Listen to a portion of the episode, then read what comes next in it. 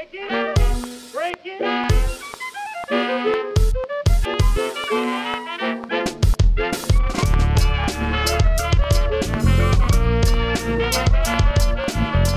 ספייס, פרק 21, תודה רבה שהצטרפתם, אני ניר רותם, איתי כרגיל יונתן צוברי, ערב טוב.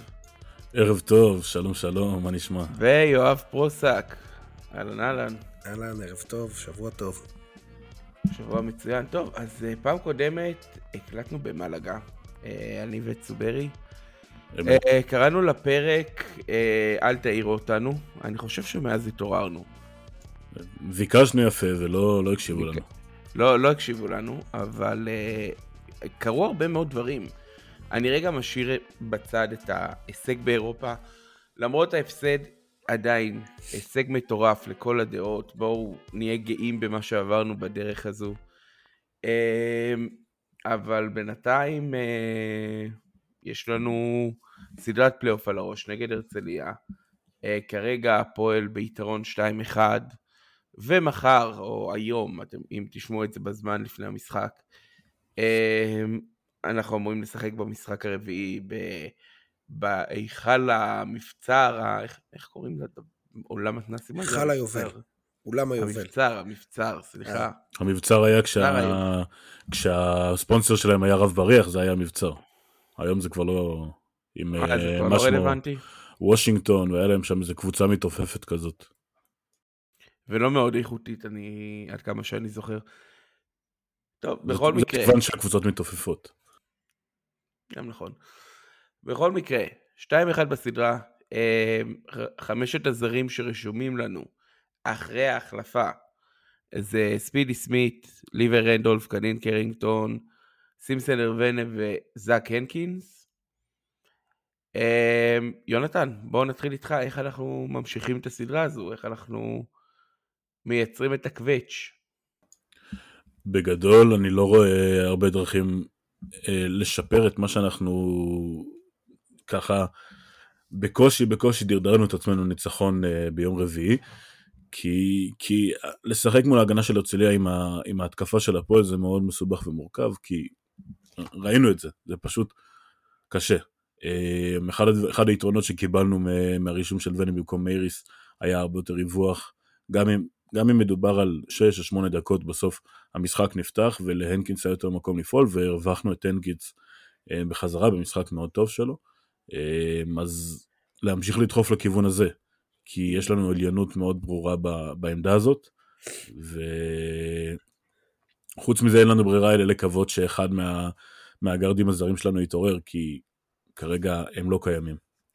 אז אני מסכים חלקית עם אה, צוברי, לגבי ון, אני הבנתי את הרישום שלו כשהוא קרא, אני מבין את הצורך בריווח, זה גם הכריח את הרצליה לעבור לאישית כשיטה, אבל הוא אה, לצערי unplayable בסדרה הזאת, כי קמפ לא יורד מהמגרש, הוא משחק את כל, ה, כל 40 דקות, כולם שם משחקים את כל 40 דקות, אה, פה ושם, וכשקמפ על המגרש, ון פשוט לא מצליח להתמודד איתו, כאילו הוא עשה שם אה, גם לקח ריבאונדים על כולם, אבל גם עליו, גם קלה, זה, זה פשוט...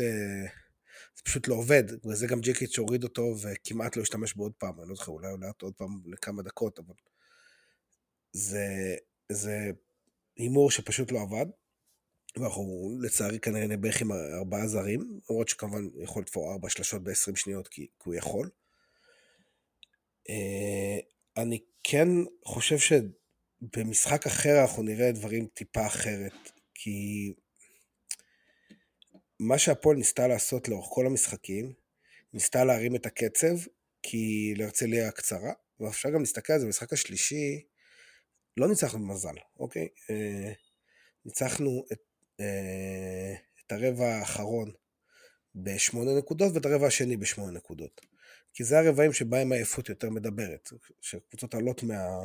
יותר רענות, אז אה, יש, הרצליה מצליחה לייצר יתרון, גם כי קשה לנו איתם במצ'אפ, גם כי הם באמת מצליחים אה, לשבור את ההתקפה שלנו, בעיקר עוצרים את המסירה הראשונה, ואף אחד מהשלושת זרים שלנו לא מצליח לייצר יתרון באחד על אחד. בסוף ההתקפה של ג'יקיץ' יש בה הרבה תנועה בהתחלה, ו, והרבה פעמים הפואנטות מגיעות לה, להנקינס בסוף, אבל מי שאמור ליצור את היתרון לאורך כל העונה זה אחד משלושת הגארדים, וחוץ מרנדולף ברבע הרביעי, לא ראינו את זה, וספידי סמית ברבע השני במשחק הראשון. ושני מהלכים ברבע הרביעי ביום רביעי. כן, ועוד שני מהלכים. אה, לא מצליחים. את אה, קרינגטון הם פשוט מובילים ימינה ולוקחים לו את יד שמאל והוא מאוד מתקשה מולם. אה, טיפול ב pick and roll הם מטפלים בזה שהם מונעים את הרמת כדור להנקינס כאופציה לשניו, בעצם משאירים את הגארדים. מה שהפועל מנסה לעשות באופן סיסטמטי זה ללכת לשחקן של באב שאמור להיות כאילו חוליה יותר חלשה ולפחות לעייף אותו. אולי זה מה שעבד לקראת לתוך הרבע הרביעי, אולי בגלל זה רנדולף הצליח כי, כי כבר הם התעייפו, למרות שדעתי הוקר זה אבל רוב המשחק הם באמת הביאו עזרות מאוד מאוד חכמות, אה, שבעצם מנעו את, ה... את התנועה בעצם, את האחד על אחד על באב. נכון. אה, אני חושב, אבל, וזה מתחבר למשהו, הפועל מאוד מאוד קשה, מתקשה להרים קצב, וכל קבוצה מתקשה להרים קצב, אה, כשיש כל כך הרבה זריקות עונשים, ואנחנו נדבר עוד הרבה על הנושא הזה. בלי להיכנס אם זה מוצדק או לא, אה, כשקבוצה זורקת 32 פעמים מהקו, כלומר 17-18... רגע, צוברי, בוא, בוא נשאיר את הדיון על השופטים להמשך. לא, לא, אני, אני לא, אני לא דן על השופטים, אני, אני בכוונה לא דן על השופטים, אני עוד בקטע של, בהשפעה המקצועית של, אה, של זה. כשקבוצה זורקת, אתה לא יכול לרוץ אחרי זריקות עונשין, גם אם הכדור לא נכנס, אתה לא יכול לרוץ, בטח לא איך שהפועל רצה, שהיא רצה ביתרון מספרי, אבל פה, פה ניסה את הקצב, אין מה לעשות, אתה לא יכול לשחק קצב אחרי שקבוצה זורקת עונשין, יש התקפה בקצב הליכה. מעט מאוד קבוצות יודעות לרוץ אחרי עונשין של יריבה. הפועל ירושלים 2023 היא לא אחת מהן, ויש לנו אינטרס מובהק פה להרים את הקצב. הפועל, הפועל יודעת לרוץ באופן כללי. אנחנו, אם אתה מסתכל על הפועל כמכלול של עונה, אני חושב שראינו במסתכם, אפשר לסכם על האצבעות של היד את כמות משחקי העריצה שבאמת הפועל עשתה. וזה עניין של שיטה, זה עניין שבאמת עבד לנו רוב העונה. כי שמרת על השחקנים מפציעות, הורד את העומס, אה, ניהלת, אה, זה משהו שאמרנו אה, פה הרבה בשידורים, ניהלת את העומס? של העונה. השאלה היא האם אנחנו קבוצה שיודעת לרוץ, או האם אנחנו קבוצה שרוצה לרוץ, כי לדעת לרוץ, הקבוצה יודעת לרוץ. יש לנו שחקנים שיודעים לשרוף את המגרש טוב טוב ראינו את זה יש לנו אה, מה שנקרא מנקים מאחור אה, שעושים עבודה לא רעה בכלל אה, בריבאונד אה, כשאנחנו ככה תוקפים את הסל. האם הפועל רוצה לרוץ זו שאלה אחרת לגמרי וכרגע התשובה היא בעיקר לא. אה, זה לא פה צריך לשים את האצבע. אתה גם תשמע את ג'יקיץ' בפסקי זמן בשיתוף חוזרים וגם כש, כשהיה התקפות שלא נסתיימו בסל או בעבירה הפועל כן ניסתה לא בהכרח לרוץ, היא ניסתה להרים את קצב המשחק, ניסתה לדחוף לקצב יותר מהיר כדי, גם הצליח במשחק השלישי, כדי בסוף לעייף את, ה, את, ה, את, את הקבוצה הגבוהה, זה אלמנט שראינו גם נגד גייל עליון, וראינו את זה בעוד מקומות שהן קבוצות בסגל קצר יותר, הפועל כן משתמשת, ב, ב, מרימה את הקצב כהחלטה. זה לא, עדיין הם משתמרים על אותם עקרונות, שלא, זה לא, זה לא התקפת מעבר, מתפרצות רק ביתרון מספרי, אבל כן מתחילים את, ההתקפה, רצים לצד השני ומתחילים משם את ה set offense. הבעיה אחר כך שרוב הזמן לא הצלחנו בכלל להניע תרגילים, הרבה זמן, אתה רואה כמה פעמים ספידי סמית' פשוט הרים את הכדור, הוא ניסה למסור, לא היה לו זווית מסירה, הם שיחקו מאוד יפה את התרגילים, שזה לזכותם, ייאמר, אה, אבל גם לא... לא הייתי כאילו כל כך קופץ למסקנות, יש פה, יש איזה vibe, אנחנו אוהדי הפועל, אנחנו מאוד דרמטיים, שהפועל היא, היא איזשהו אנדרדוג בסדרה שגנבה שני משחקים במקרה. אני לא מסכים לנרטיב הזה, הפועל היא קבוצה יותר טובה ויותר מוכשרת ויותר עמוקה, ושגם אם זה לא נראה כך כי זה כדורסל שהוא קשה לנו והוא מתסכל אותנו, בעצם נמצאת, כדי שהיא לא תנצח, היו צריכים לקרות כל מיני דברים שהם יחסית חריגים. בעיקר, במשחק השני, בעיקר זה הכלייה בתחילת המשחק של, אה, של שחקנים שלא קוראים להם אה, קריס באב בהרצליה. בגדול, תסתכל על העונה של הרצליה, אני לא זוכר את המספר המדויק שלהם, היא אחת הקבוצות הכלייה החלשות, ובטח אם אני מוריד את קריס באב, שהוא הקלעי שלוש הרביעי שלהם, הוא והוקר. אה, הם קיבלו ברבע הראשון שלוש שלשות מיאיר קרביץ. יאיר קרביץ כלה שבע שלשות בכל העונה, עד, עד המשחק הזה, כאילו, הוא סיים את המשחק עם 4 מ-4 מ-3. הוא שחקן, כאילו, הוא מבחינת אחוזים, הוא שחקן של 19% לאורך העונה, עד בעונה הסדירה. זה אחוזים יותר נמוכים משל, אה, נו. אה, משל, לא, משל ווילי, משל ווקמן שנה שעברה. כאילו, אתם מבינים? זה כמו לחטוף 4 מ-4 מווילי ווקמן. רגע, אתה בדקת את זה? כן. אחוזים יותר נמוכים משל ווילי? ווילי ווקמן היה בסיים את העונה עם 20 וקצת. ובאיחול לנו היה כמעט 30. אבל תבין... אה, לא כדאי לבדוק את העונה אם אנחנו רוצים להישאר עם הנרטיב הזה. כן, העונה, בסדר, אבל העונה, אני יכול להגיד, קלוזות של לאומית זה לא קלוזות, כמו שאומרים על, אה, במעבר ל-NBA, שזה לא אותן מהירויות ולא זה. אני יודע, אבל איזה 40 אחוז העונה. דווקא, דווקא ב-NBA השחקנים האירופאים אומרים שיותר קל לעשות סל. אה, סתם לפרוטוקול. כן, אבל הטווח של השלוש הוא הרבה יותר רחוק. לא, לא, מדברים על הקלוזות של השלוש. כן, לא, זה באופן כללי זה, זה כדורסל אחר, אבל זה סתם מעניין לחשוב על זה שהאירופאים רואים ב, באירופה אתגר יותר גדול דווקא מבחינת כליאה. טוב, נחזור לכדורסל ישראלי. Uh, צוברי, רצית להגיד משהו לגבי, ה, לגבי המשחק? כן, בגדול רציתי להגיד שאני אחזור שנייה לתחילה, לתחילת הדברים של יואב. רציתי להגיד שאנחנו שהפועל באמת דחפה את הקצב ככה בתחילת ההתקפה וכמו שאמרת היו את הרגעים האלו ש, שספידי מנסה למצוא איזה זווית מסירה ולא מוצא. הסיבה שהתחלנו לרוץ לפחות מה שאני הבנתי ומה שאני ראיתי היה כי הרצליה ניסו לעשות איזשהו לחץ אמ, וללחוץ על הכדור ואנחנו בעצם ניסינו לשבור את זה אה, ולנצל את היתרון הפיזי שיש לנו עליהם כי יש לנו עליהם יתרון פיזי זה מה שרציתי להגיד. עוד משהו שרציתי להגיד אמ, זה לגבי ווילי וורקמן, כי, ה... כי האחוזים שלו העונה משלוש, האמת שזה מעניין, הם כרגע על 31, מה זה כרגע? נגמרה העונה.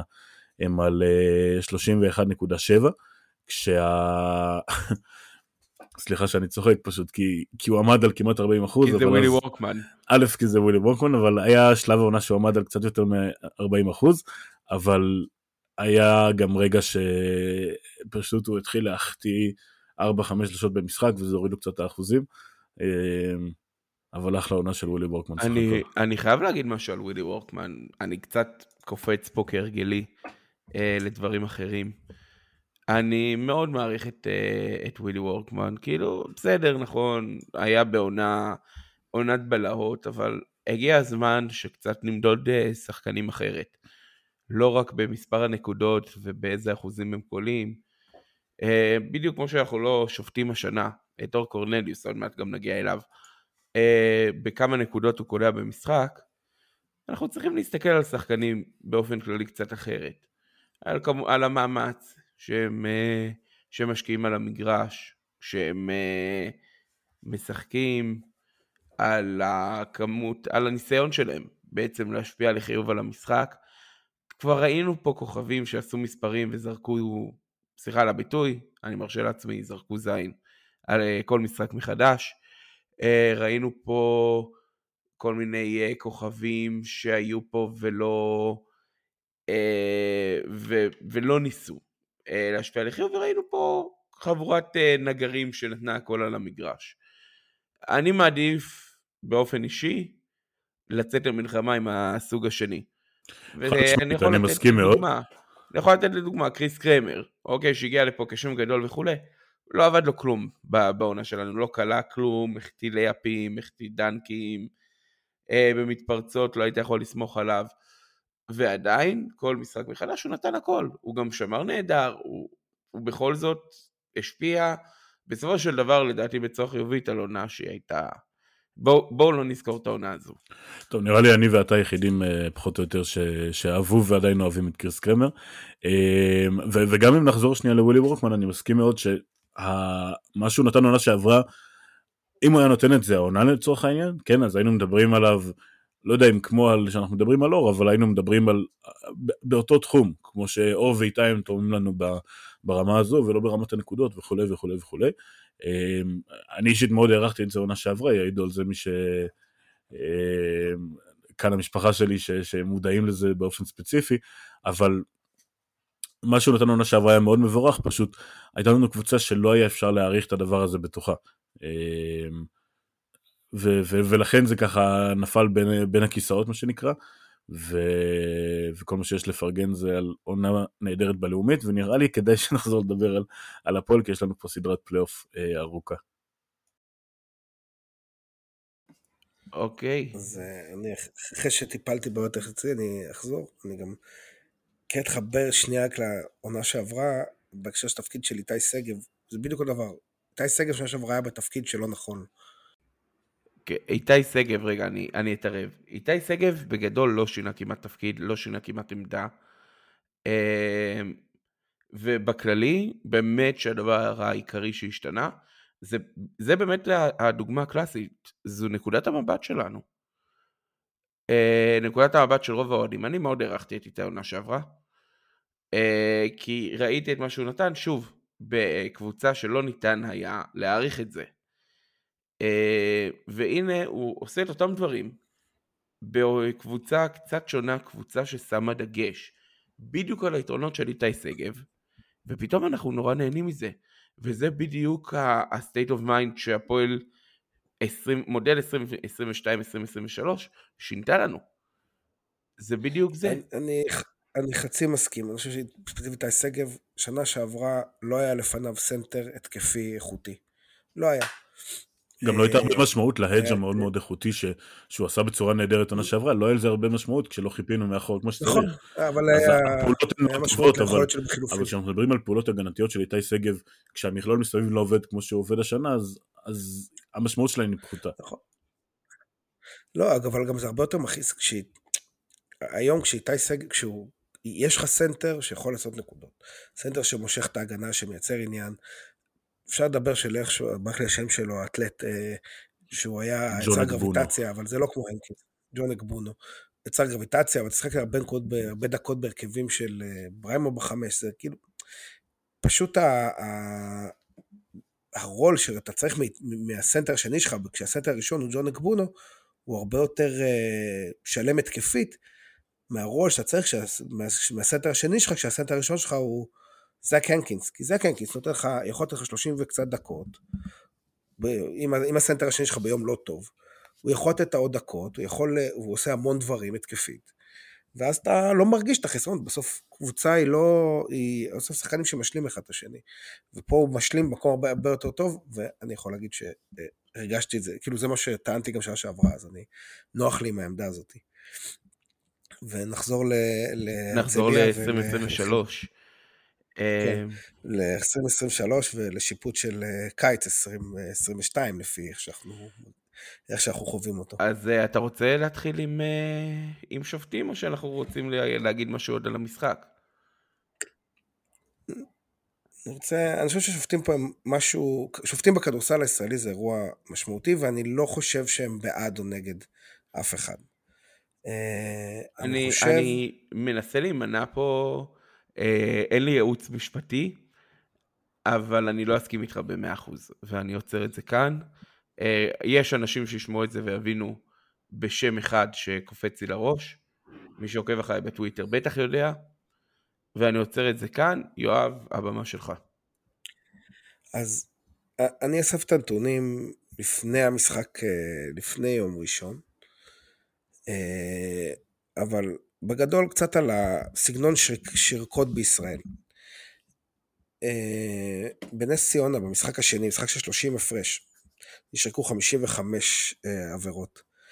הפועל אה, ביצעה במשחק נגד, במשחק הראשון נגד הרצליה, שהוא ביצע 23 עבירות. במשחק השלישי ביצע, הפועל ביצעה, שנייה אגיד לכם 27, נכון? ביצעה, כן, ביצע 26 עבירות. 20, 27 עבירות כולל אה, טכנית אחת, ש... שנרשמה כולל טכנית אחת, לא משנה. שדרך אגב היו שלושה, אבל אה, לא כולם הופיעו בטופס. ב... בגליל חולון, שזה גם משחק אה, ברמת, באמת, וראינו את שתי סדרות שהם לא, כאילו, באר שבע באו לשחק, הרצליה באו לשחק, שתי הקבוצות שהיו בבית העליון, אפשר לדבר על זה שזה חלק מהמומנטום השלישי של הבית העליון, לא באו לשחק. במשחק שם, 54, בגליל חולון 2, 54 עבירות. ב... נשווה את זה, בפיינל פור של ה... בפיינל פור באף משחק, בפיינל פור של היורו, אף משחק לא נשרקו מעל 45 עבירות.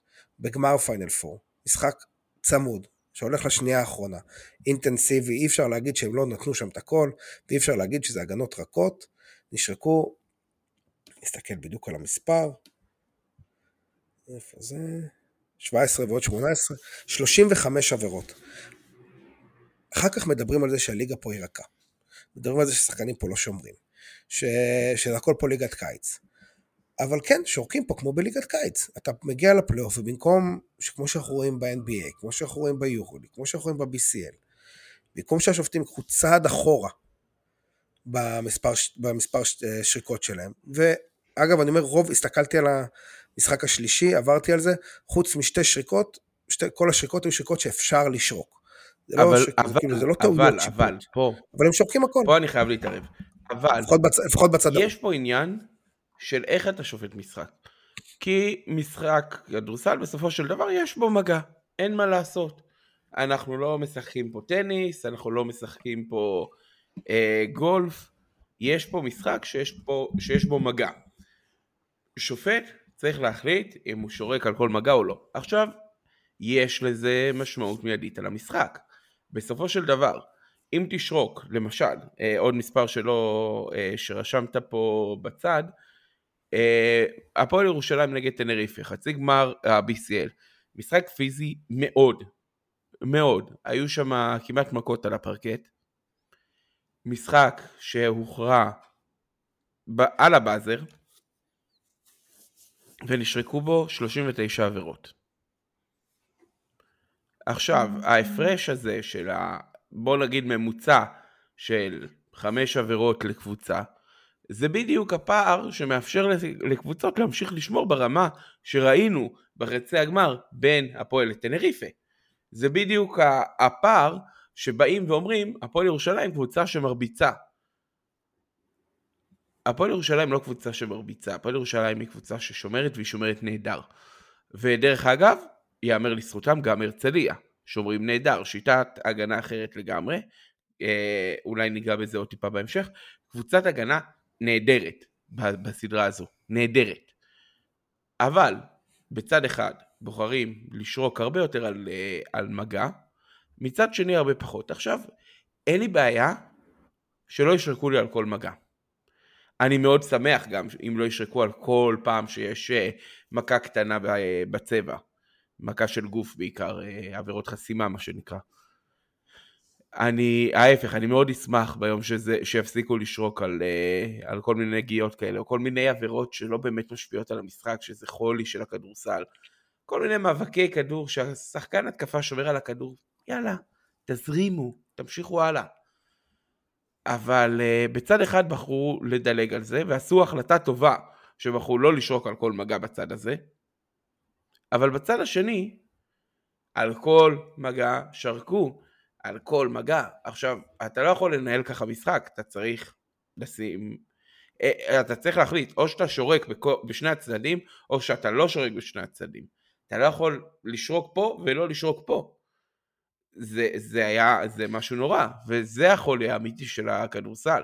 חוסר אחידות, לא רק בין שתי צדדים, אלא חוסר אחידות בין רבעים, חוסר אחידות אה, באופן כללי תוך כדי משחק, בתוך אותו רבע. שפעם בתחילת הרבע שורקים על כל דבר ואז מבינים רגע טעינו. בואו תבואו עם החלטה מהבית לא לשרוק על כל דבר תנו למשחק כן כדורסל זה משחק פיזי.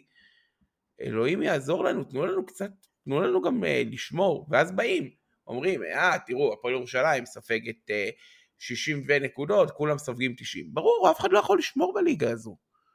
וזה, וזה משהו שמחלחל ואז אתה נפגש עם כל מיני קבוצות אה, ספרדיות, עם כל מיני טנריפה, כל מיני מלאגה, כל מיני בדלונה, אה, דש להפועל תל אביב. ואנשים לא מבינים איך הם משחקים כל כך פיזי. ברור שהם משחקים פיזי, לא שורקים להם על כל דבר, כי לא צריך לשרוק. לא צריך לשרוק על כל דבר. תנו לנו לשחק כדורסל. צוברי? אז אני רוצה, אני רוצה לקחת את, הדבר, את הדברים ששניכם אמרתם, כי שניכם מאוד צודקים בעיניי, ולמסגר אותם, אותם ככה באיזה מסגרת יפה, כי באמת באמת העניין בסוף הוא, אה, הוא מה שנקרא, מילה שאני מאוד לא אוהב להשתמש בה, אבל מה שנקרא סימטריה. כי הפועל באמת קבוצה שמשחקת הגנה יותר אגרסיבית ממה שרגילים פה בארץ. זה נכון, כמו שאמרת ניר, אה, ראינו את הפיינל פור שם, אוקיי, גם בון שיחקה הגנה נהדרת, אגרסיבית מאוד, הרבה מאוד מגע שבארץ אה, כנראה היו שורקים עליו 100 עבירות במשחק, אני לא, אני לא יודע איך הם היו מתמודדים בכלל עם, ה, עם ההגנה שבון שיחקו שם בגמר, אבל גם במשחק, במשחק על 3-4, גם בחצי גמר שלנו, גם בחצי גמר השני שהיה, כל המשחקים ראינו את אותה הגנה אגרסיבית, הגנה כמובן שונה במרכיבים שלה, אבל אותה אגרסיביות בהגנה, והפועל באמת משחקת כדורסל אה, הגנה אגרסיבית יותר משאר הקבוצות בליגה. זה נכון, ואני לא בדקתי את המספרים, אבל אני מאמין שאת רוב המשחקים אה, בארץ אנחנו מסיימים יותר עבירות מהיריבה, וזה בסדר גמור, כי זו בחירה שלנו ואנחנו שמחים בבחירה הזאת. הבעיה היא כשאנחנו, כשהשופטים מגיעים לאיזשהו, נכנסים לאיזה קונספציה ש, שכל השיח של הכדורסל בארץ כבר נמצא בה, שהפועל משחקת אגרסיבי ומרביצה ולא עושה הגנה, מה שלא נכון, מה שדיברנו עליו כבר הרבה מאוד זמן למה הוא לא נכון, אין סיבה עכשיו לפרט שוב למה בדיוק זה לא נכון, אבל זה לא נכון בעיניי. וברגע שנמצאים בתוך הקונספציה הזאת ואומרים הנה הפועל מגיע להרביץ, להרביץ וכל אה, תנועה אגרסיבית מפרשים כאיזושהי מכה שאגרסיבית מדי ושורקים עליה, ובצד השני הם פתאום שמים לב שהם לא שורקים לאותן מכות ונכנסים לאיזשהו מעגל כזה ש... שאי אפשר לצאת ממנו, לאיזשהו לופ כזה. ראינו את זה, אני לא זוכר בדיוק את הסיטואציה, אבל ראינו את זה עם עבירה בצד אחד שנשרקה נגדנו. אה, עבירה שבעיניי לא היה צריך לשרוק עליה, אבל לא, אני לא זוכר בדיוק את הסיטואציה. בצד השני באב עושה אה, עבירה מאוד דומה, והם שורקים לו כי הם צריכים להחזיר, אבל, אבל בא מתעצבן בצדק, כי לא היה צורך לשרוק לו על מצב כזה, ואנחנו רואים את הדברים האלו קורים כל הזמן. השיא כמובן היה הטכנית שניתנה לליוואי רנדולף, וזה שהוא מתעצבן ליד, אה, ליד הספסל שלנו, כשקמפ נובח לתוך הפרצוף של השופט ולא מקבל טכנית מהלך אחד אחרי זה, ו- וזה פשוט תמונת מראה לכל מה שקורה בסדרה הזאת, ובאופן כללי בכדורסל הישראלי. אמ, וזו הסיבה שכולנו מאוד מאוד כועסים, כי זה הגיע לאיזושהי נקודת שיא, בנקודת שיא של העונה, ואנחנו רוצים לראות את הכדורסל שלנו משוחק ולא על קו העונשין. אני רגע, אני רגע חייב לעשות איזשהו, אה, איזושהי אנלוגיה קצרה שעכברי הכדורסל פה אולי ראו, אה, מי שראה את גמר היורו-קאפ. אה, טלקום בון נגד גרן קנריה, משחק אדיר. נראה לי שטלקום בון לא היו בשני גמרים השנה, בשני מפעלים. סליחה, טורק טלקום, כמובן. טורק טלקום, כן. משחק מצוין, משחק ברמה מאוד מאוד גבוהה. ואחד השופטים שם היה שופט ישראלי שכולנו מכירים, אה, שכבר הוזכר בשלב מסוים בפרק. אה, ובוא נגיד ככה, בזמן ששני השופטים, אני לא, אין לי מן הסתם מספרים כי הסטטיסטיקות לא מראות איזה שופט שרק מה. אני חושב שמתוך 100% מהשריקות, שופט אחד לקח באזור ה-50% מהשריקות לעבירה. לא במפתיע השופט הזה ישראלי. עכשיו, הרבה מאוד תלונות הושמעו אה, מצד אה, טורק טלקום שהפסיד את המשחק על, סליחה, על אותו שופט. סליחה. אבל האשמה היא לא בשופט הזה.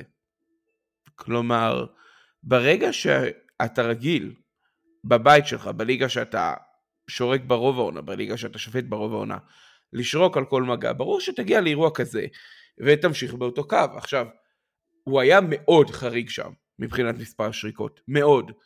לא, לא מדבר על שריקות נכונות, לא נכונות, אני אפילו לא, לא נכנס לפה. יכול להיות שהוא עשה טעויות, יכול להיות שלא. אבל מספר השריקות שהוא לקח ביחס לאחרים מראה בדיוק את הבעיה. אני חושב שהיה שם שופט אה, אחד לגרמני והשני ליטאי או משהו כזה, אל תתפסו אותי במילה. כמות השריקות שהוא לקח לעומת השניים האחרים הייתה נוראית, וזה בדיוק התמונה הזו שאנחנו מנסים להימנע מהם, שהשופט כל הזמן בקלוזאפ מסמן למזכירות אה, מה, מה קרה. ואם אנחנו רוצים לראות דוגמה ללמה דברים כאלה קורים, הנה, בבקשה, דוגמה חיה ממשחק שהוא אחד ממשחקי השיא באירופה, משחק מצוין אגב, אם יש לכם הקלטה לכו לראות אותו, אה, ותבינו לבד על מה, על מה אנחנו מדברים פה. יואב, רצית להוסיף משהו? אני רוצה לעניין הטכנית ספציפית, אני רוצה לתת פה את ה... אה, להיות אולי דבלס אדבוקט, אבל לתת לשופטת אה, חמת הספק, פה אני חושב שזה עניין של ניסיון ההבדל. מי ששרק את הטכנית לרנדולף היה הדר פאר, שהוא שופט, אה, שהוא שופט עולה בכדורסל האירופאי, אבל שופט צעיר יחסית, ומי שלא שרק את הטכנית לקמפ, אחרי שהוא קיבל חמישית, שלתחושתו לא הייתה, וזה, זה עמית בלק שהוא שופט עם שיער, שהשיער שלו כבר מאפיר. הוא שופט עם שיער, שזה דבר חריג בפני עצמו, אבל מי אני שיגיד על כזה דבר? אבל... וחלק מניסיון של שופט, אני פרק שלם, לא לשמוע. אני פרק שלם מנסה לא להגיד את השם של השופט, ואתה מגיע ודוחף אותו בדרך אגב, ואהלן אהלן. לא, אני, קודם כל, אני לא, אני אמרתי שזה לא, לא אמרתי פה שזה היה טכנית, לא, אמרתי שזה היה משהו, אמרתי שזה עניין של ניסיון. קמפ, קמפ היה צריך לקבל טכנית לפי חוקת הכורסה היבשה. עמית בלק עשה, ולדעתי נכון שעשה. שחקן במצב כזה שיוצא בחמש עבירות, אתה לא שומע מה הוא אומר, אתה מפסיק לשמוע. וזה משהו שלומדים לסיום. אני מסכים לגמרי, אני לא, אני לא רוצה לבוא בטענות לשריקה הספציפית ההיא, כי היא לא כזאת נוראה בסוף. אה, אפשר לשרוק טכנית על זה, ואפשר לא לשרוק טכנית על זה, הכל בסדר. כמו שאמרתי, העניין הוא המסגרת הכללית, ואיך שהתבטא בצורה מאוד מאוד ברורה בסיטואציה הזאת. אה, למסגר את זה כניסיון, כטעות, כ... כקונספציה או מיסקונספציה, זה לא משנה לי איך תקרא לזה. הבעיה היא שהשריקה הזו הגיעה דקה וחצי אחרי ליוואי. זו הבעיה העיקרית פה. כלומר, אם... הלא שריקה הזאת. אם... הלא שריקה הזאת. כלומר, אם זה היה מגיע ככה סתם, הייתי מחמיא לשופטים על זה. זו, זו הייתה החלטה נכונה, כמו שיואב אמר, להפסיק להקשיב. אבל ברגע שזה מגיע שנייה אחרי ששופט אחר בצוות שלך, ובסוף זה הצוות שלך, אתה השופט הבכיר פה, אתה זה שאמור להתוות את הקו, ברגע שזה מגיע דקה אחרי ששופט מהצוות שלך שרק טכנית על הרבה הרבה פחות מזה, סורי, אתה לא יכול להתעלם. אתה פשוט לא יכול להתעלם. ו- ופה בדיוק הבעיה, זה בדיוק העניין של האחידות. כלומר, אם כבר אתה מתווה איזשהו קו, תעמוד בקו הזה, אתה לא יכול לשנות אותו תוך כדי משחק. גם אם ההחלטה הזו נכונה. ובטח שאתה לא יכול לשנות את ה... את הזה לפי הצדדים במגרש ולפי אורך הרוטציה. בואו נעבור למשחק 4. בסוף כמו, זו סדרה צמודה. יש לנו בעיית מצ'אפ כללית נגד הרצליה, אנחנו בגדול לא נצטרך אותם בקלות באף משחק העונה. Uh, המשחק בליגה, ניצחנו אותם, אותם פעמיים, פעם אחת קיבלנו בראש מחזור שני, פעם אחת היינו צריכים אה, הופעה של ספידי ספיד, סמית והערכה. יש לנו בעיית מצ'אפ, יש לנו בעיית מצ'אפ איתם. אגב, הם גם די טובים נגד הגדולות, אני לא זוכר בדיוק מה, אבל אה, ג'וליאן גמבל התייחס לזה ברעיון פוסט משחק, ואמר שהייתה להם בעיה מנטלית העונה, ויותר נוח להם מול הגדולות, כי באמת יותר קל מנטלית לשחק מול הגדולות, שאין לך מה להפסיד. ו... ולא צריך להתייחס למיקומים פה באמת, וזה גם ג'יק שם, כל כך בדרמטיות שלהם, כי באמת הם קבוצה שמשחק כדורסל יותר טוב מהרצליה ומגליל ויותר אה, כדורסל של פלייאוף, ויש בהם גם כנראה לא פחות כישרון, בטח מגליל עליון. אה, לא יודע, לגבי נס ציונה זה מורכב, יש להם הרבה כישרון ומעט אופי שם באופן, ברוב הזרים. אז אז having said שזו סדרה צמודה, אז בסוף זה מוכרע איפה שכל המשחקים מוכרעים. אם מישהו יתפוס יום חריג, אמרתי על קרביץ, אבל בסוף במשחק השני הרצליה כלו 50% משלוש. אם נסתכל, ואנחנו צוחקים על זה הרבה בטוויטר, קבוצות נגד הפועל ירושלים תופסות יום רע משלוש. כי מהמרים מהשחקנים הנכונים, כי יוצאים מהשחקנים הנכונים. לא סתם אה, בא במשחק קליעה הכי טוב שלו, עשה 4 מ-12. כאילו, ההגנה של הפועל מכוונת שאת הקליעות ייקחו שחקנים אחרים. אם הקליעות האלה לא ייכנסו, והפועל תוכל לרוץ, ויותר קשה לרוץ באולם היובל, יותר קשה לרוץ במגרשים קטנים, למרות שמידות אמורות להיות תקניות, זה תמיד מרגיש אחרת. אז אם הפועל תצליח לרוץ, כנראה המחצית השנייה, החלק האחרון של המשחק, הפועל תוכל לקחת את המשחק הזה, כי בסוף הפועל שם קבוצה יותר טובה מהרצליה. ולא למדתי משהו חדש, משמעותי, שמראה לי משהו אחר במשחקים האחרונים. טוב, הסדרה, כן, הסדרה הוכרעה, ברכות להרצליה על העלייה לחצי הגמר. אני לא מאמין בה, אני כעיקרון, ואתה יודע את זה כבר, לא מאמין ב- ב- ב- לבוא להגיד שאתה קטן. אתה לא קטן, אתה לא צריך להקטין את עצמך. אתה הפועל ירושלים, אתה קבוצה ראויה, אתה שם את המקום שני, אתה מוביל 2-1 בסדרה, אתה לא באיזה, נכון, יכל להיות גם מצב אחר.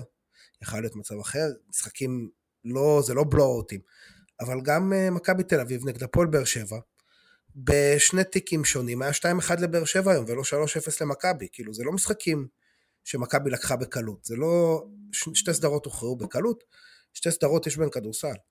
אז אנחנו מאוד כאילו מרגישים פה איזושהי, רוצים להרגיש פאניקה, כי ככה אנחנו, כי אנחנו אוהדים ואנחנו יודעים פה ירושלים שזה בכלל בעיה. אבל אנחנו יודעים, יש פה קבוצה, יש פה בעיית מצ'אפ. אם ננצח, אני חושב שאנחנו יכולים לנצח את המשחק הרביעי, ואם לא תרביע אז את החמישי. אני לא רואה איך השתנה המצב שלנו מול הפועל תל אביב. לעומת המצב שהיה מקודם. אתה, אני... אתה מתחיל להתגרות פה יותר מדי. אני, אני רק אומר. להתגרות במי? אין, אין במי להתגרות. כדורסל, עכשיו הרצליה יכולים לנצח, הם לא קבוצה רעה, אני לא, לא מוריד מהם מזה. כד... אין פה במי להתגרות. אני, אני אתייחס שנייה למה שאמרת, כי ניר מאוד אוהב את הקטע הזה, אבל אני, אני אתייחס שנייה למה שאמרת, אה, בעיקר לחלק האחרון, כי ההבדל הגדול בין מה שאנחנו עברנו במשחקים נגד הפועל תל אביב העונה עד עכשיו, למה שאנחנו צריכים לעבור, כנראה, אה, סביר להניח, אה, אולי, איך שניר ירצה להגדיר את זה, החל משבוע הבא, הוא מהותי. א', כי פלייאוף ואווירה וטה טה טה טה טה טה טה, אבל הפועל, כמו שכולנו שמנו לב, הפועל וגם אנחנו, כן, אני יכול להגיד עליי ספציפית, אני, אני לא, יודע, לא, לא יכול להעיד עליכם, ואני מניח שתגידו דבר דומה, לא חזרנו אותו דבר ממלגה, לא מבחינת הכדורסל, לא מבחינת האנרגיות שלנו. גם הקהל לא חזר אותו דבר. כאילו, כן, כן, אני לא יודע מה איתך, אני לא התאוששתי. זה בדיוק כמו שאמרתי. אני לא התאוששתי. זה בדיוק כמו שאמרתי. אבל אה, גם הפועל לא. בדיוק. ותל אביב אדום נמצאים באיזשהו גל אה, של התרגשות וחגיגות וריקודים אה, מניצחון 3-0 לא מאוד מרשים על ציונה. באים להרקדה באולם היובל? באים להרקדה בדרייבין, אני חושב שזו התוכנית שלהם. אני מקווה שאנחנו נשבור להם את הרגליים או משהו כזה. אמ, אבל, אבל כן, אנחנו, אנחנו נמצאים במקום אחר, ונכון שניצחנו פעמיים, ולא לא הייתי בארנה ביום רביעי, אבל אני מאמין שהאנרגיות קצת השתנו קצת יותר גבוהות, אבל עדיין משהו, עדיין לא, זה עדיין לא זה, ויש לנו עוד דרך ארוכה ולא פשוטה להגיע בשביל להגשים את, ה, את היעד האחרון המאוד מאוד מאוד חשוב שיש לנו. ואני חושב שבזה אה, הפועל צריכה להתרכז בעיקר עד סוף הסדרה נגד הרצליה, כי אנחנו יותר טובים, יותר עמוקים, יותר כלים. מתישהו קרינגטון יתעורר, מתישהו רנדולף אה, אה, ייקח על עצמו את המשחק, מתישהו ספידי יפסיק להיות נוראי, ו... ואנחנו כנראה שאנחנו נעבור את זה, אבל, אבל השאלה החשובה באמת היא מה הלאה. אה, אני אשמח לשמוע מה, מה דעתכם בנושא. אז שלא, זה לא מטיימנאס, אני לא חושב שאפשר לנתח סדרות שעוד לא נולדו. אה, וכן...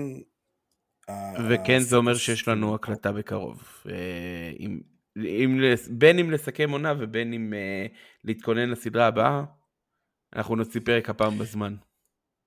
ניר מבטיח הבטחות. שהוא לא בטוח יכול לעמוד בהן, אבל uh, נשמח. מקסימום אתה, לא, מקסימום אתה לא תופיע בפרק. סליחה, אני... כן, יואב, שלך. אני חושב שבסוף יש לנו פה, כאילו הסתכלות שבאמת היא על הרצליה בהקשר, כי, כי זה המשחק, כי זה המשחקים החשובים. מוטי דניאל אמר, ומשפט שאני מת עליו ואני חוזר עליו, המשחקים החשובים בסדרת פלייאוף זה המשחק הקרוב והמשחק האחרון. אה, אני לא פוסל שאנחנו כן נראה קצת שיפוט שונה. אה, וזה כן, וזה משמעותי לא בהקשר, לא בהקשר של הנהי על השיפוט, שיש לו מקום. זה משמעותי כי זה מה שדיברנו על זה בהתחלה, זה קובע את קצב המשחק, זה קובע את היכולת של אה, הרצליה להישאר במשחק מבחינת אה, אוויר. זה, זה מאוד מאוד משפיע על האלמנטים האלה כי הרצליה באמת כאילו נותנים, הם נותנים סדרה מעולה, אבל יש להם חסרונות. והעצירות משחק מאפשרות להם קצת לעגל, קצת למתן את החסרונות האלה שלהם. ברגע שהמשחק לא נעצר אז או שהם קולים, באמת, כאילו ששחקנים קולים שם, גם ראינו את זה ברבע הראשון, במשחק הראשון, כאילו נכנסו שם שלשות, גם של באב וגם של הוקר, ועוד אחת של באב לדעתי, כאילו אחת של באב שפגעה עלתה לשמיים ונכנסה, הוקר עשה כאילו קליי תומפסון uh, no deep 3, שזה כאילו בלי להוריד את הכדור, שזה מאוד קשה, עם 0-1 על השעון. Uh, צריך לדבר, גם uh, במשחק האחרון, הייתה להם ברבע הרביעי, כשהרבע, שהטוב של הפועל, מתוך העשר נקודות של, של הרצליה, שלשה אחת של קרטר עם הקרש, ושלשה אחת של ג'וליאן גמבל, שלדעתי זו השלשה הראשונה שהוא זורק כל העונה.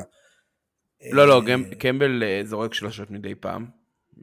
לא, אין לי מספרים בשלוף, אבל אני זוכר שלשות שלו בעונה. נבדוק את זה, אבל... אה, בוא... קרטר בטוח זורק. קרטר זורק, אבל בוא, בוא נשאיר את זה רגע ב... לדיון אחר. עונה סדירה, סך הכל 0 מ-1 מ-3. ג'וליאן גמבל. בשלושה הראשונה שלו. וואלה, הייתי בטוח שהוא זרק נגדנו איזה משהו... אולי, יכול להיות שב-BCL הוא זרק, אבל... יכול להיות. בליגה זה שלושה ראשונה.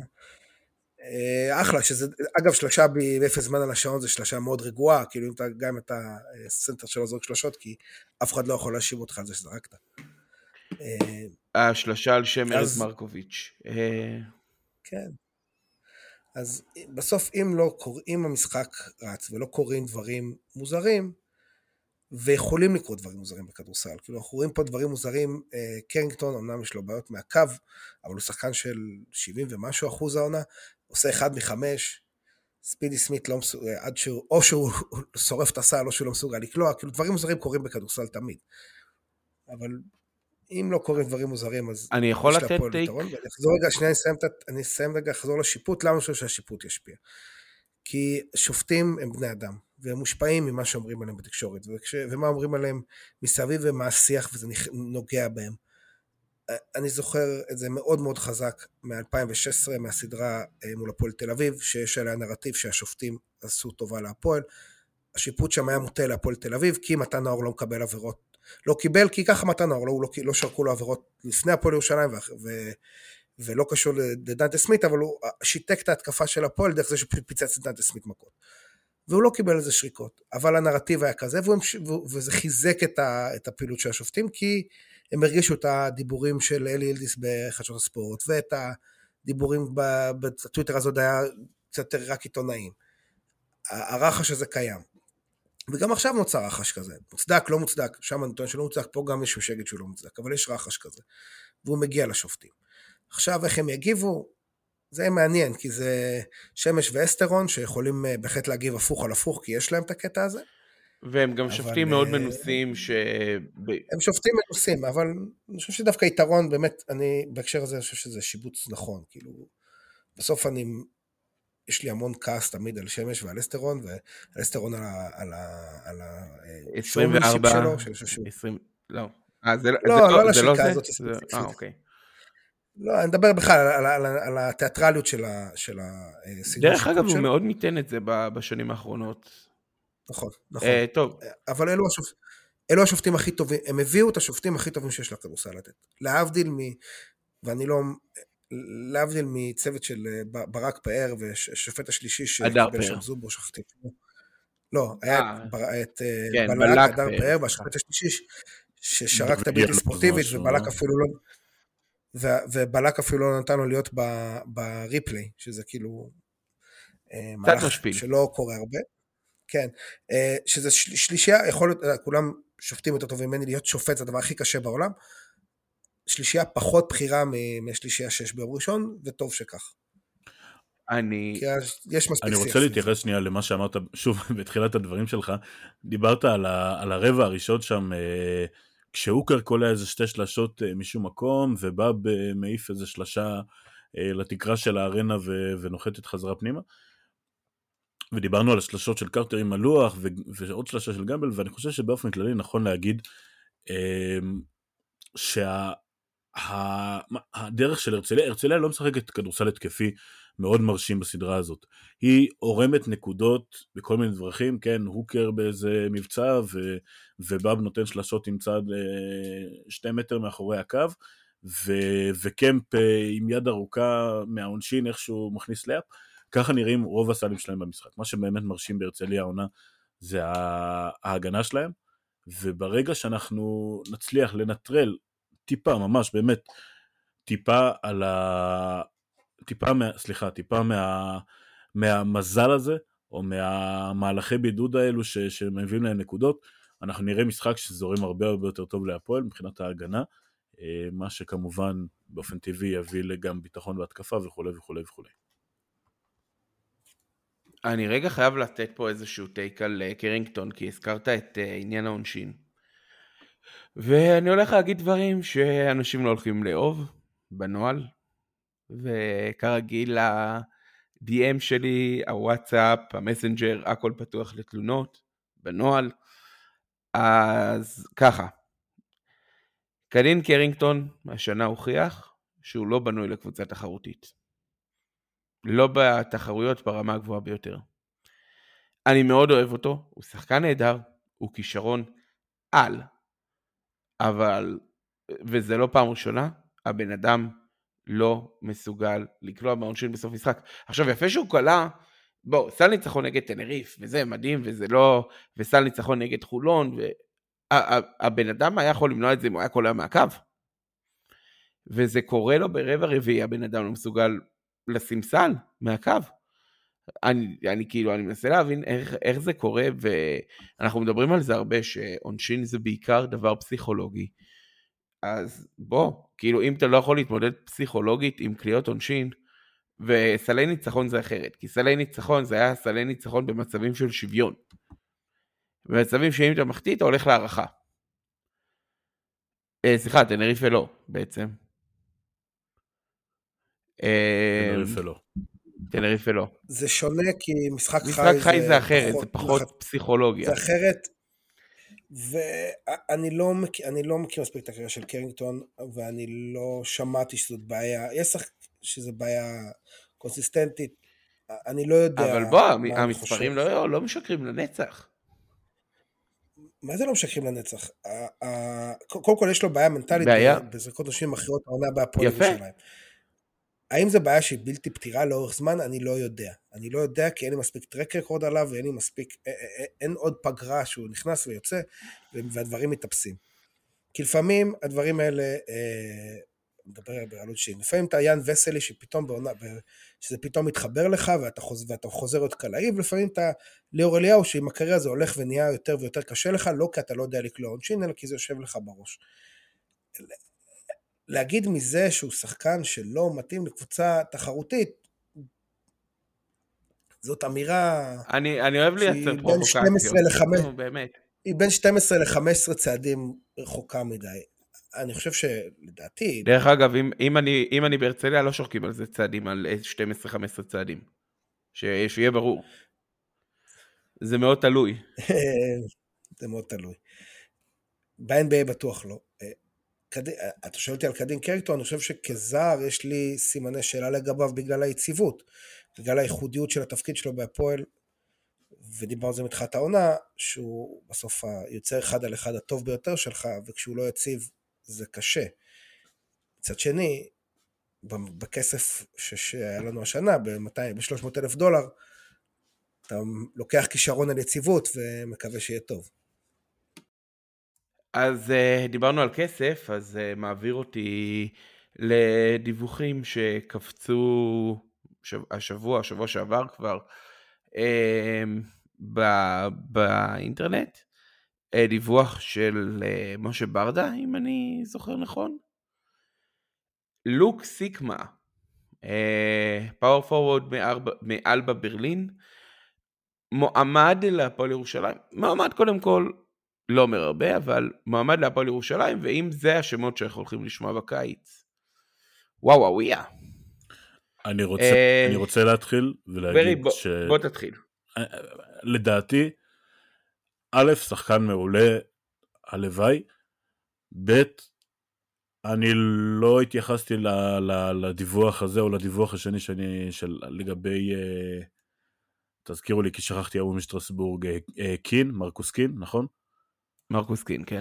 אה, כן לשניהם לא התייחסתי ברצינות, כי ככל הידוע לי, תגנו אותי אם אתם יודעים משהו אחר, מתן אדלסון הוא עדיין לא הבעלים של הפועל, ומהרגע שכל הסיפור הזה עם מתן אדלסון, באופן רשמי כמובן, אה, ברגע שהתחיל הסיפור הזה עם מתן אדלסון, לא נעשתה שום פעולה אקטיבית בתוך המועדון מבחינת אה, הישארות או החתמה של שחקנים חדשים, כי מערכת לא פועלת כשלא ברור לה מה התקציב, אה, מי מנהל, מי, מי מקבל את ההחלטות. אה, זה נכון גם לגבי הדיווחים שקיבלנו על הארכת חוזה של לנקינס כמה פעמים במהלך העונה, אה, באופן כללי על הארכות חוזה ב... של, של אנשים במועדון, חוץ מג'יקיץ' שזה קרה לדעתי שבוע לפני שאדלסון הגיע, לא ראינו שום דבר כזה, ו, ומאז שאדלסון הגיע שום דבר כזה לא קרה, ואני מאמין ש, ש, שזו הסיבה ש, שלא ראינו שום התקדמות בנושא הזה, ולכן אני גם לא בוחר, בוחר שלא לקחת יותר מדי ברצינות את הדיווחים על קין ועל uh, לוק סיקמה, כי אם, אם הערכות חוזה בתוך המועדון וחוזים פנימיים בתוך המועדון לא מתחילים להתקדם, אני לא רואה סרט שבו הפועל מסתכלת החוצה ובאמת פותחת במשא ומתן עם שחקנים בחוץ. תראה, אני, אני מניח שיש פה רשימות. אוקיי, יש לנו מערכת scouting, אה, דש לסם, אבל הפעם אנחנו בעצם פחות או יותר יודעים אה, מי נמצא במערכת שעוסק בדברים האלה, שזה יונתן אלון, אה, ועוד אחד שאנחנו, שעבר פה באיזשהו שלב. לא נזכיר את שמו כי זכויות יוצרים, נראה לי. כי אנחנו לא, לא מפרגנים לאנשים שלא... אנחנו לא מפרגנים לא לאנשים. לא, אנחנו לא מפרגנים לאנשים שעוזבים אותנו ככה בלי... אנחנו לא מפרגנים לאנשים עם שפם, בואו נשים את הדברים על השולחן. גם. בכל לא מקרה. לא שפם, אבל אוקיי, בסדר, כן. בכל מקרה. אמ, אנחנו יודעים פחות או יותר מי עומד במערכת ה scouting, מי עובד שם, ואנחנו יודעים בדיוק אה, ש, שהמערכת עובדת וקיימת, וסביר להניח שהיא עובדת כל הזמן, כי העבודה לא מתחילה בקיץ, במיוחד כשיש לך מאמן שאתה יודע שהוא ממשיך איתך. נכון, נכון. כלומר, לא אתה יודע פחות או לא יותר מה המאמן רוצה. לא אמרתי שהכל קפא. אמרתי שאני לא מאמין שנעשים צעדים אקטיביים אה, בשביל להתקדם, ובאופן כללי, כן, גם בקיץ שעבר אנחנו יכולים לדבר על זה הרבה, הפועל עובדת הרבה יותר טוב מתחת לרדאר. אה, כן, תמשיך ניר, סליחה. לא, לא, אה, פחות או יותר אמרת, אמרת את מה שזה. אנחנו, אנחנו בסך הכל אנחנו עובדים. הפועל עובדת, סביר להניח שהשמות שלהם הופיעו ברשימות יחד עם עוד 30-40 שחקנים לפחות בכל עמדה, כי זה מה שצוות scouting צריך לעשות. יש לך רשימות, אתה מצמצם אותם לפי דרישות כאלה ואחרות. סביר להניח שהשמות שלהם די גבוה כי הם שחקנים נהדרים. והם פחות או יותר, לפחות סיגמה בטוח, אה, מרקוס קין עוד יש לי סימני שאלה לגביו, אבל uh, סיקמה הוא פחות או יותר מה שג'יקיץ' אוהב. Uh, שזה גבוה לבן, דרך אגב. ארבע. כן, ארבע לבן גבוה. ובלונדיני, חשוב. בלונדיני זה גם דרישה. Uh, אז אנחנו... Uh, אז השמות כנראה נכונים. האם נעשתה פנייה? האם, האם נעשה ניסיון להחתים אותם על חוזה? פה אני, פה אני קצת בספק במקרה הזה. אמ, אני, אני רגע נעבור איתכם על הדבר האחרון, הדבר החשוב ביותר. אה, במקביל אלינו ממש ממש בשעה הזו, אה, אנחנו בשעה אזור עשר בלילה אה, במוצאי שבת. בשעה הזו קורה אירוע היסטורי, הרקדה באולם היובל. אם מישהו נמצא שם, הייתי בטוח שאתה מדבר על המשחק של ונרבכט שנגד תופש בורסה, הייתי בטוח. וואי, פנרבכט, שמע, זה אמור להיות משחק אש, אבל אני מדבר כמובן על ההרקדה באולם היובל, שבגללה מנהלת הליגה הזיזה שוב, אחרי פרסום, הזיזה משחק. ובאמת, כאילו, אנחנו מדברים פה יותר מדי על מנהלת הליגה בתקופה האחרונה, אבל נמאס לי שמנהלת הליגה לא מסוגלת לעבוד לפי איזשהו תקנון. די, כאילו, יש תקנון, ברגע שפרסמתם שעה אתם לא אמורים להזיז אותה נקודה. טעיתם? זו בעיה שלכם, סליחה. טעיתם עם uh, נתנאל ארצי, ופה חולון יגידו שיש לי אינטרסים. טעיתם? אין מה לעשות, סליחה, נתנאל ארצי, החתמת בניגוד לתקנון, אתה לא עובר מאילת לחולון. אבל ההתנהלות בעונה הזו, ברמת מנהלת הליגה, ובאמת אני... מנסה להעריך שם את האנשים שעובדים שם, אני מנסה מאוד מאוד אה, לסנגר עליהם במהלך העונה, אבל די, כאילו, אלוהים, ת, ת, תעשו משהו.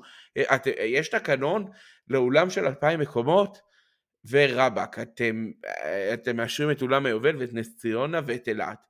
אה, מצד אחד, מצד שני לא מעלים את נתניה בגלל אותה סיבה, שדרך אגב, על הנייר, נתניה אולם הרבה יותר גרוע מכל השלושה האחרים, כן? הוא לא אושר בצדק. אבל גם הרצליה, גם נס, נס ציונה, שאני מאוד מחבב את המערכת, וגם אילת, לא אמורים להיות חלק מהליגה הזו באולמות כאלה. שנס ציונה יועילו לשחק ב, אה, בראשון לציון, שבני הרצליה ישחקו בחדרה כמו שהם שיחקו ב-BCL. סליחה, זה כבר לא, זה כבר לא מצחיק, אנחנו ב-2020, אנחנו ב... ב-2023.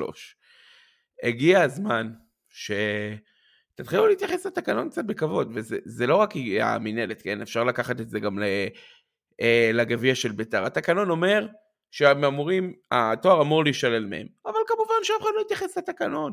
הכל פה המלצה, הכל פה שכונה. הפועל מנסה להתנהל כמו מועדון מקצועי, אבל הם נמצאים בעולם שכאילו, די.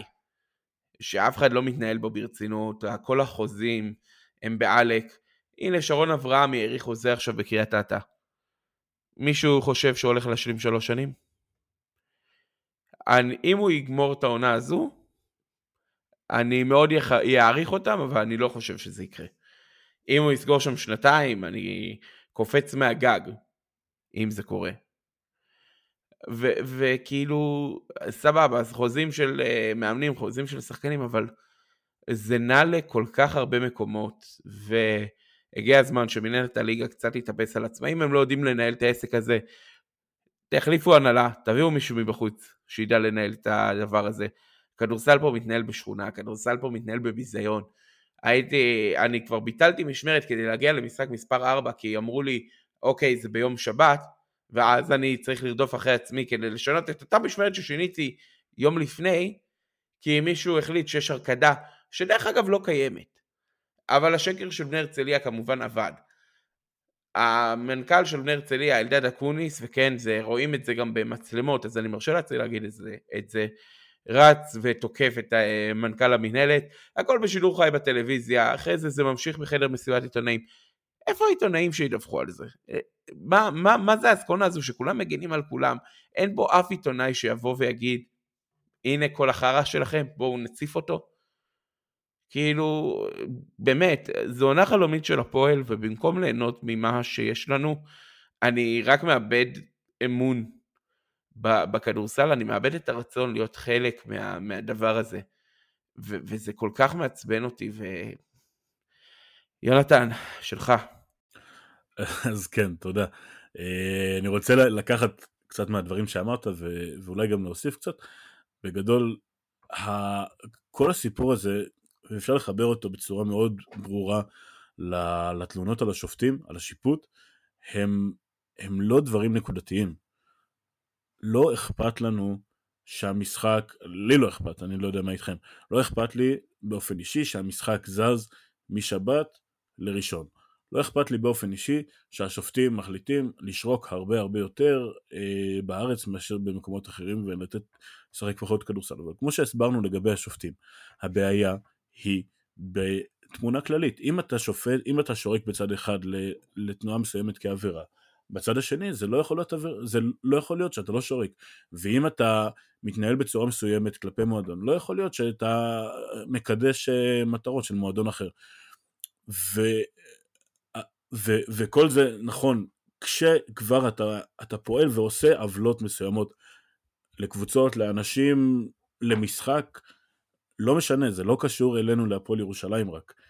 אז, אז, אז אתה צריך להגיב לדבר הזה, אבל מראש, מראש למנוע את הדברים האלו, מראש להחליט שאתה נותן לשחק כדורסל ברמה מסוימת ולא לשחוק יותר מדי, מראש לא להזיז משחקים, מראש לכבד את התקנון שלך, מראש, מראש לא לתת ל, ליושבי ראש קבוצות להתבריין על, על, על אנשי מקצוע, מראש להתנהל בצורה סבירה והגיונית, מראש לקבוע עם מנהלות הליגה בכדורגל שלא יכול להיות שקבוצות שיש להם קהל, קהל מס, אה, משותף ישחקו באותו ערב.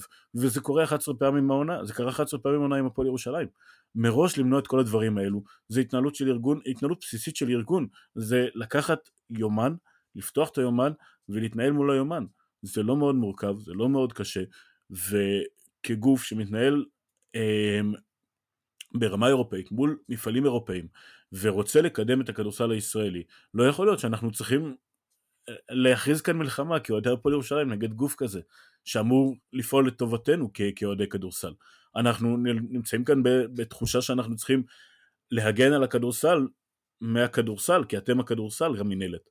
אז משהו פה דפוק, משהו פה לא עובד כמו שצריך, ואני לא יודע אם צריך איפוס, או שצריך להסתכל על זה בצורה אחרת, או שאולי המנהלת לא תהיה מורכבת מיושבי ראש קבוצות שכל אחד פועל רק לפי האינטרס האישי שלו, ולא באמת רואה את הכדורסל מול העיניים שלו. אני לא כאן כדי למצוא פתרון, אני כאן כדי להציף את הבעיה הזאת, ולהגיד, זה לא רק אנחנו. ו- ו- ואולי זה מרגיש כאילו אנחנו בכיינים, ואולי המדיה של הפועל לא מושלמת בהקשר הזה, ו- ו- ואולי אנחנו לא התייחסנו כמו שצריך כש- כשאוהדי הפועל תל אביב דיברו על, על השיפוט של ניר מירסון בגמר גביע עונה שעברה, אולי, לא יודע. זה לא רלוונטי. המאבק פה הוא על הכדורסל ולא על הצדק של הפועל ירושלים. אמ, זה מה שיש לי להגיד, יואב. אז אני אתחבר רגע למדיה. אה, יש לי תחושה קצת אמביוולנטי עם התגובה של המדיה, כי זו תגובה, תמיד היינו רוצים לראות את עצמנו ביותר class וזה, אבל אתם יודעים מה, פלייאוף, ואני באמת אומר, פלייאוף, קצת קרבות בוץ, קצת להפעיל לחץ על השופטים, זה לא, זה לא הדבר הכי קלאסי שהפועל ירושלים עשתה אי פעם, זה לא... אין לי שום בעיה עם מה שהם עשו. באמת. לא, אני אומר, גם לי, אין לי שום בעיה. אני אומר, זה, יש פה קצת, אה, קצת קרבות בוץ עם, ה, עם המנהלת, קצת עם הדוברים, וזה גם מתחבר אלי, בסוף יש פה סדרת פלייאוף עם אמוציות של פלייאוף וזה, אני דווקא לוקח את זה למקום חיובי. שזה מוציא את זה גם מהקבוצה, גם הניצחון ביום אה, שלישי היה ניצחון קשה, וניצחון שהוציאו לך את המיץ בו, וכשאתה מנצח בפלייאוף, ככה זה צריך להיראות, וקבוצות אמורות לבנות יריבות בפלייאוף. ווואלה, באמת שאני מעדיף, כאילו, כאוהד כדורסל, אני מעדיף סדרה כזאת מ-3-0 קל, כי זה, זה יותר כיף, כי, ובסוף אנחנו, בסוף תחביב, אנחנו פה בשביל הכיף, אז כל עוד הפועל מנצחת, אז שיהיה קשה. כאילו, אני, באמת, אני, אתה אמרת כיף, אבל באמת שכל ההתנהלות הזו, כאילו, ושוב אני מאוד חד בעניין הזה, זה באמת הורס לי את הכיף. כאילו, אתה יודע, אני... אני, אני דיברתי על הצד של הפועל ועל הרצליה, לא ברור, דיברתי ברור, על המנהלת שפגיעות שלה בכיף של כולנו. אבל זה לא רק המנהלת. בוא, גם להגיע לאולם היובל, זה לא איזה חוויה כיפית לצופה. היינו כולנו במלגה, אנחנו ראינו את, ה, את האולם שם, איזה, איזה כיף להיות שם. איזה חוויה, כל המסביב, כל הזה, ואז אתה מגיע לאיזה שכונה מנומנמת בהרצליה, הרצליה פיתוח או לא יודע, איזושהי הרצליה מאוד uh, עשירה ושקטה. אתה מגיע לשם, אין שום דבר באופק, אין מה לעשות, אולם עלוב, עלוב, שלא צריך להיות ב-2023 ב- בכלל אולם מקצועי. ויש כאלה יותר מדי בשתי הליגות הבכירות. ויש גם יותר גרועים ממנו בשתי הליגות הבכירות. וכאילו, הגיע הזמן שנתייחס לספורט כמו שמתייחסים למוסדות תרבות. בונים, את המוסדות תרבות בונים לך בתוך, בתוך הערים, במרכזי הערים. העיר נבנית סביב, אה, סביב אולמות תרבות ברוב המקומות בעולם. רק פה בארץ תוקעים לך את האולמות כדורסל כמה שיותר בשוליים כדי שלא יראו אותם חס וחלילה, כי הקהל הוא סוג ב'. שהבת... לא קפה. רגע יואב, תרשה לי. נותנים לך פה איזשהו אולם באמצע שום מקום, יש לך בקושי איזה קיוסק מסכן, וחנייה בטוח שלא דואגים לך ברוב הפעמים, ואם כן, תשלם. שתי האולמות הנורמליים היחידים עם חנייה זה אולמות בתשלום, ותודה לעיריית תל אביב, שיש בה משהו אחד טוב, וזה אולמות כדורסל שלה. אבל רוב האולמות פה מתנהלים בדיחה, נראים בדיחה, מצולמים בדיחה. אנחנו ראינו מספיק משחקים שאת הקו חוץ התחתון אתה לא יכול לראות בגלל, ה... בגלל שהמצלמות נמצאות באיזה מרפסת שאלתרו עם סולם. כאילו, בוא, גם בכפר בלום אתה לא רואה את הקו חוץ גם אם אתה בתוך האולם. גם, עוד, עוד דוגמה, כאילו די, הגיע הזמן ש, שקצת נעלה פה סטנדרטים. הכדורסל שלנו מתקדם, יש שמונה קבוצות שמשחקות באירופה, אחת מהן זכתה השנה, אמנם זה לא איזה מפעל גדול, ליגה בלקנית, אבל כל הכבוד לבאר שבע שהלכו והשתתפו וטסו ועשו את כל מה שצריך כדי להשתתף באירופה. קבוצה אחרת הגיעה לגמר BCL, עוד קבוצה, סליחה, שתי קבוצות ברבע הגמר של היורו ליג ושל היורו קאפ. אנחנו אימפריה של כדורסל, למה האולמות שלנו צריכים להיראות כמו משהו שיצא מאיזה מערכון של אה, לא יודע מה. די. בואו נעלה סטנדרטים, בואו נפעיל, תפעילו קצת לחץ על העיריות שלכם, בואו נתאחד גם כ, כצופים לקבל את התנאים שמגיעים לנו. ואני אומר את זה לא רק בתור אוהד הפועל ירושלים, כאוהד של הכדורסל. לא, כי גם מכבי תל אביב נדפקו עם משחק פלייאוף בחמש וחצי בערב. באיזה עולם זה הגיוני? למה, למה אנחנו לא מתאחדים פעם אחת, כאילו, קהל, ויש קהל לכדורסל הישראלי ויש לו כוח, והקהל, הישראל, והקהל הזה עשה המון כבוד לישראל בעולם בשנה האחרונה, המון כבוד. אולי, אולי קצת פחות ממונקו, אבל לא נתייחס לזה. בואו קצת נעבוד ביחד, בואו ננסה אנחנו לעבוד בשביל עצמנו, כי זה, הפעם זה הכדורסל הישראלי, זה לא רק הפועל ירושלים. כן, אבל כשהעניין הוא שדיברנו על זה קצת בפרק הקודם, אולי גם לפני שני פרקים, לא, רק בפרק הקודם, דיברנו קצת על, ה, על התרבות הספורטיבית שנתקלנו בה והיינו בהלם מוחלט ממנה של אוהדי בון ואוהדי מלאגה ואוהדי תנריף, שם באמת יש איזושהי אחווה בין, ה... בין, ה... בין המועדונים, בין הקהלים. אה, לא יודע כמה מאבקים של אוהדים קיימים שם, אבל, אבל אני בטוח שאם היה שם אם היה קם שם איזשהו מאבק של אוהדים, היה הרבה יותר קל לנהל אותו. עכשיו פה, אנחנו צחקנו על אוהדי הפועל תל אביב כשהם דיברו על השיפוט בגמר הגביע העונה שעברה. אני לא אשכח איך צחקו עלינו כשאנחנו נלחמנו על שיהיה לנו מים אז בנהריה בפלייאוף 2017. אוהדי כל הקבוצות צחקו עלינו שאנחנו מתעסקים בשטויות. ו- ובואו, כאילו זה לא שלכם יש מים בנהריה. וזאת הגישה פה, כולם כאן נגד כולם, אף אחד כאן לא מוכן לשתף פעולה עם אף אחד. אה, וזה מה שיוצא לנו.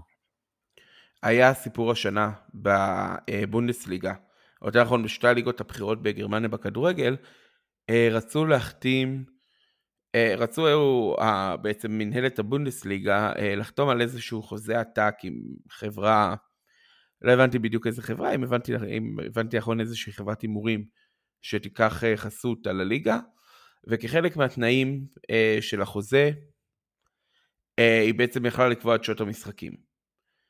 כל קבוצות הבונדסליגה והליגה השנייה בגרמניה, האוהדים, ויש שם הרבה מאוד אירועים של אלימות ביניהם, זה לא קהל קונצרטים. בואו, ראינו היום את המחזור האחרון בבונדסליגה. זה רחוק מלהיות קהל קונצרטים.